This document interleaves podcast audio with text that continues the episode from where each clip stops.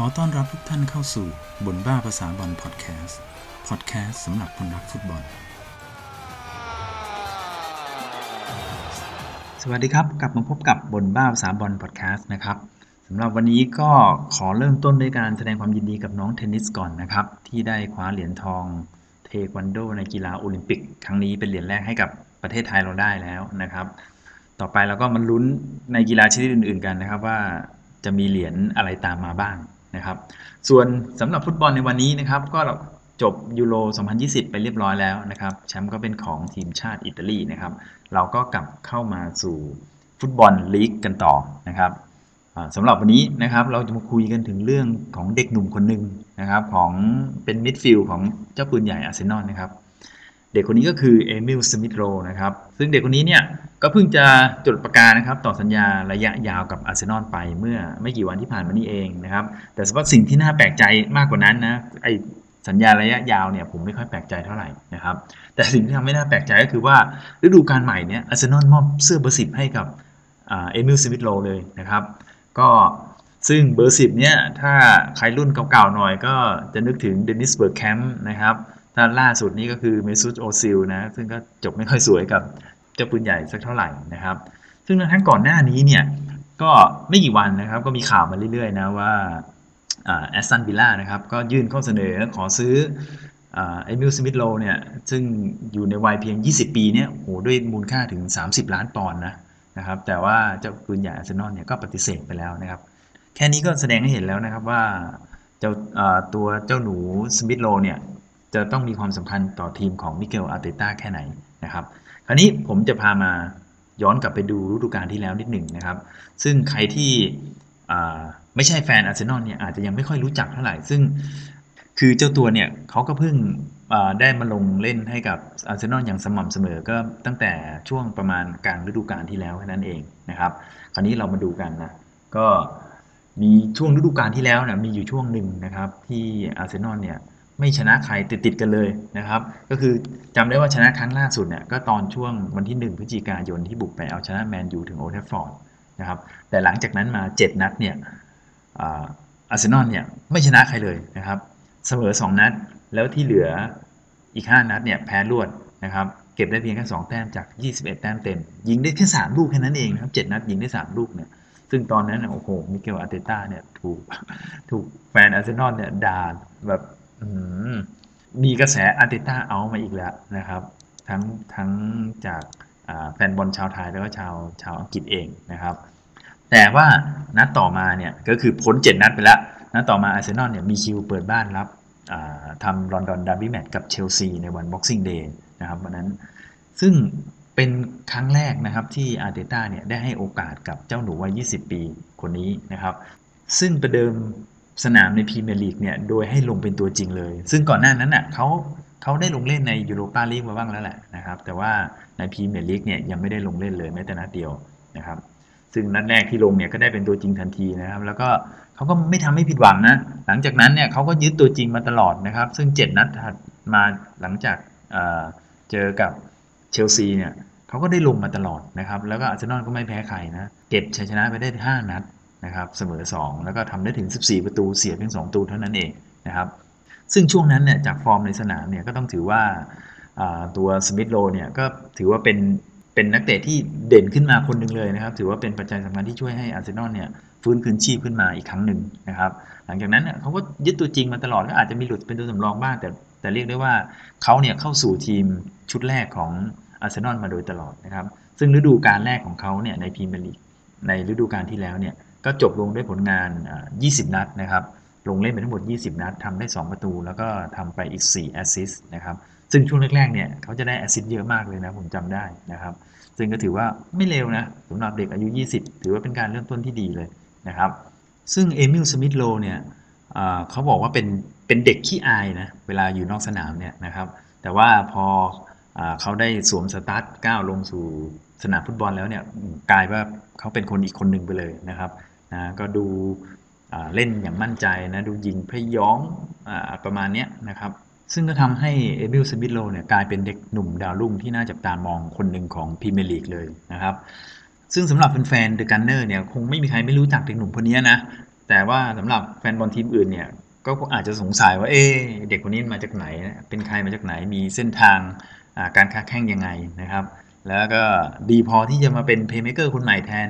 โอซิลได้หรือเปล่านะครับคราวนี้เราไปดูประวัติของเด็กคนนี้กันนะครับเอมิลสมิธโรว์เนี่ยเกิดเมื่อวันที่ 28 กรกฎาคมนะครับปี 2000 ถือได้ว่าเป็นเป็นสายเลือดใหม่ของดาวรุ่งของอาร์เซนอลเลยนะครับ ก็เป็นรุ่นเดียวกับพวกบูกาโยซาก้านะครับกาเบรียลมาร์ติเนลลี่ พวกเอ็ดดี้เอ็นเคเทียโจเซฟ วิลล็อกแล้วก็รีสส์ เนลสันอะไรประมาณนี้นะครับ ก็มารุ่นรุ่นเดียวกันนะครับ ในปี 2010 เนี่ยสมิธโรว์เนี่ยก็เข้าร่วมเฮลเอนด์ academy ของอาร์เซนอลนะในวัยเพียงแค่ 10ขวบแค่นั้นเองนะครับ แล้วเขาก็ไต่เต้าขึ้นมาเรื่อยๆนะจนอายุ 16 ปีเนี่ยเขาก็ติดทีม U23 ของอาร์เซนอลแล้วนะครับ ก็เรียกเลยว่าโอ้โหต้องแบกอายุกันถึง 7 ปี คือพวกที่เก่งๆเนี่ยเขาเขามักจะอย่างเงี้ยนะครับ ไม่ว่าใครนะลองลองลองไปดูนะครับพวก พวกดาวรุ่งที่เก่งๆนะเวลาเขาอายุน้อยๆเขามักจะเล่นในรุ่นอายุที่มันเกินอายุเขานะเหมือนกับต้องแบกอายุเนี่ยนะครับพอมาถึงเดือนกรกฎาคม 2018 เนี่ยเขาก็ติดทีมชุดใหญ่ไปเล่น pre-season นะครับ แล้วก็สามารถทำประตูให้ให้สโมสรได้ด้วยนะปีนั้นก็ยิงแอตเลติโกมาดริดกับปารีสแซงต์แชร์แมงไปด้วยนะครับ แล้วก็ด้วยฟอร์ม pre-season ที่แบบสุดยอดตอนนั้นนะครับเขาก็ได้สัญญาอาชีพฉบับแรกกับอาร์เซนอล นะครับฤดูกาลแรกกับทีมชุดใหญ่เนี่ยก็ถึงจริง ๆ แล้วดาวรุ่งเนาะอย่างที่เรารู้อยู่รู้รู้กันดีอยู่นะครับว่า ก็มักจะไม่ค่อยได้มีส่วนร่วมอะไรมากนักเวลาเล่นพรีเมียร์ลีกจริง ๆ นะครับ แต่ว่าตัวสมิธโลเนี่ยก็ได้รับโอกาสลงเล่นในยูโรปาลีกนะในนัดที่พบกับโบกาโฟตาวานะครับของยูเครนนะครับ ซึ่งนัดนั้นเนี่ยก็ทำให้เขาเป็นนักเตะคนแรกนะที่เกิดในปี 2000 ที่ได้เล่นให้กับทีมชุดใหญ่ของอาร์เซนอล นะครับแล้วก็นัดถัดมากับ FK คาราบักนะครับของอาเซอร์ไบจานเนี่ยเขาก็สามารถทำประตูแรกให้กับตัวเองได้เลยนะครับแล้วก็ยังทำประตูได้อีกนะในในชัยชนะที่มีต่อแบล็กพูลในคาราบาวคัพรอบ4นะครับและในฤดูกาลเดียวกันนั้นเนี่ยพอมกราขึ้นเดือนมกราคมปี 2019 นะครับตอนช่วงตลาดหน้าหนาวเปิดเนี่ยสมิธโรว์ก็ถูกยืมตัวไปเล่นที่แอร์เบ ไลป์ซิกนะครับจนจบฤดูกาลก็ถูกยืมไป 6 เดือนนะครับแต่ตอนนั้นเนี่ย ตัวสมิธโรว์เองเขามีอาการบาดเจ็บติดตัวไปด้วยนะก็เลยไม่ค่อยได้ลงสนามนะก็ไปอยู่นั่น6 เดือนก็ลงได้แค่เป็นตัวสำรอง 3 นัด ใช้เวลาเพียงแค่ 28 นาทีแค่นั้นเองนะครับแต่ว่าแฟนๆของอาร์เซนอลเนี่ยก็มีการตามเข้าไปแบบเรียกร้องในทวิตเตอร์ของสโมสรไลป์ซิกนะว่าว่าให้เอาเจ้าหนูสมิธโรว์ลงเล่นบ่อยๆลงเล่นเยอะๆ อะไรประมาณนี้จนจนทวิตเตอร์ของสโมสรเนี่ยต้องออกมาทำภาพกราฟิกนะครับ เปรียบเทียบแบบเหมือนกับว่าเสียงเรียกร้องของแฟนบอลอาร์เซนอลเนี่ยเมื่อเทียบกับเสียงอื่นแล้วเป็นยังไงบ้างอะไรประมาณนี้นะครับเขาก็เทียบว่าเสียงมอเตอร์ไซค์เนี่ยมีความดังประมาณ 100ถึง110 เดซิเบลนะครับหรือต่อมาก็เป็นเสียงร็อกคอนเสิร์ตดังขึ้นมาอีกนิดนึงเป็น 115 เดซิเบลเสียงเครื่องบินเจ็ตเนี่ย140 เดซิเบลนะครับเสียงปืน 165 เดซิเบล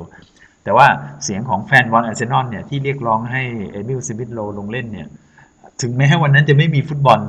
ด้วยนะ นะครับเรียกร้องให้ลงเล่นเนี่ยมีความดังถึง 10 ล้านเดซิเบลนะสงสัยประชดนะครับถึงแม้ว่าเจ้าตัวเนี่ยจะลงเล่นได้เพียง 28 นาทีนะครับแต่ว่าประสบการณ์ต่างแดนที่ได้รับสำหรับเด็กวัย 18 ตอนนั้นเขาอายุ 18 นะครับสำหรับเด็กวัย 18 เนี่ยก็จะช่วยพัฒนาให้เขามีความมั่นใจมากขึ้นได้อย่างแน่นอนนะครับ ส่วนฤดูกาลต่อมานะครับในช่วงตลาดหน้าหนาวอีกเหมือนกันนะครับเขาก็ถูกยืมตัวไปเล่นที่ฮัดเดอร์สฟิลด์นะครับเป็นทีมในระดับแชมเปี้ยนชิพ ของอังกฤษนะครับ ก็โดยมีเป้าหมายจะต้องช่วยให้ทีมเนี่ยรอดจากการตกชั้นไปเล่นในลีกวันให้ได้นะครับ ซึ่งตอนนั้นฮัดเดอร์สฟิลด์ก็หนีตกชั้นอยู่นะครับ ซึ่งในฤดูกาลนี้เนี่ยนะครับเขาก็ลงสนามไปได้ทั้งหมด 19 นัดนะลงเล่นเยอะเยอะเหมือนกันนะครับ เป็นตัวจริง 13 นัด สำรอง 6 นัด ก็ทำได้ 2 ประตูกับอีก 2 แอสซิสต์นะครับ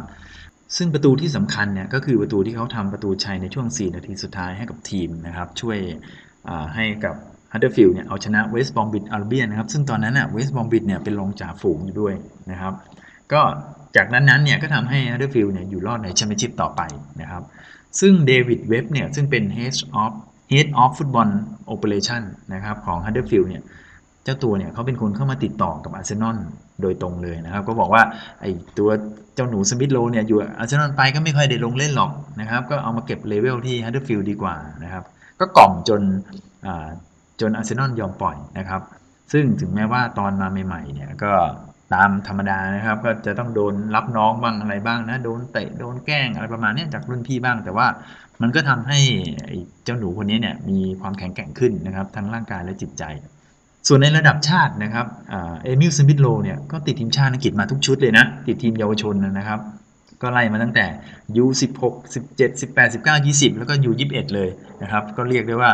เล่นมันครบทุกรุ่นเลยไม่ตกไม่หล่นนะครับ ก็รวมทุกชุดเนี่ยก็ทำลงเล่นไปทั้งหมด 24 นัดนะครับทำไปได้ 4 ประตูนะครับ ก็ในฤดูกาลที่ผ่านมาเนี่ยนะครับหลังจากคริสต์มาสเป็นต้นมาเนี่ยสมิธโลเนี่ยก็เขาก็ได้มาเป็นส่วนหนึ่งของทีมชุดใหญ่ของอาร์เซนอลอย่างเต็มตัวนะครับ ซึ่งมิเกลอาร์เตต้านะแล้วก็ทั้งรวมทั้งสตาฟโค้ชของเขาเนี่ย ไม่มีใครกังขาในพรสวรรค์และความสามารถของสมิธโลเลยนะครับ ก็ยิ่งเจ้าตัวลงเล่นมากเท่าไหร่เนี่ยความมั่นใจของเขาก็จะยิ่งมากขึ้นเท่านั้นนะครับ นี่ขนาดเจ้าตัวเนี่ยเป็นคนขี้อายนะครับ ก็ยังยังดูอันตรายขนาดนี้นะครับก็มีคนบอกว่าโอ้แล้วถ้าเด็กคนนี้มีความมั่นใจมีความกล้าที่จะแสดงออกแล้วจะร้ายกาจขนาดไหนนะครับ ซึ่ง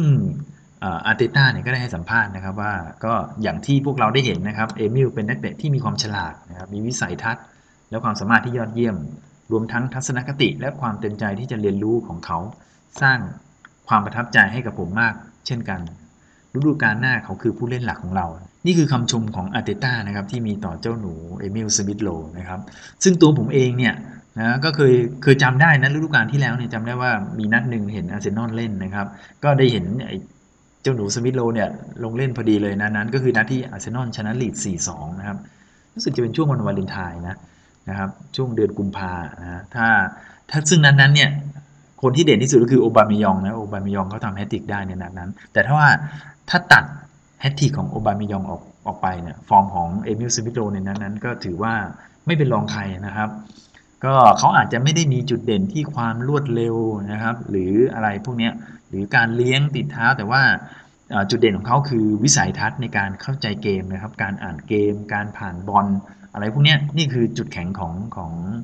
ตัวเอมิลสมิธโลนะครับ ซึ่งอาร์เตต้าก็คงมองเห็นแหละนะครับ รู้ว่าเขาจะให้สมิธโลไปเล่นในในจุดไหนของสนามนะครับ ซึ่งผมมองว่านะ ถ้าว่า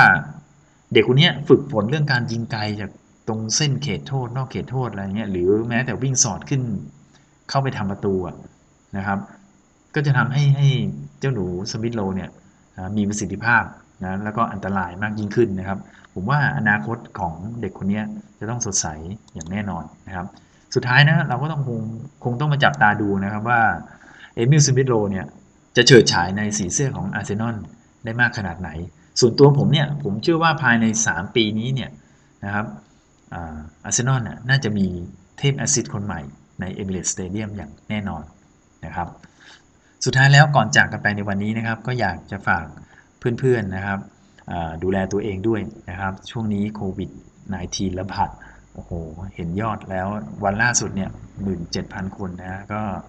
ต้องร่วมด้วยช่วยกันนะครับ ก็เราจะผ่านช่วงเวลาที่ยากลำบากนี้ไปด้วยกันนะครับ แล้วพบกันใหม่ใน episode หน้านะครับ สวัสดีครับ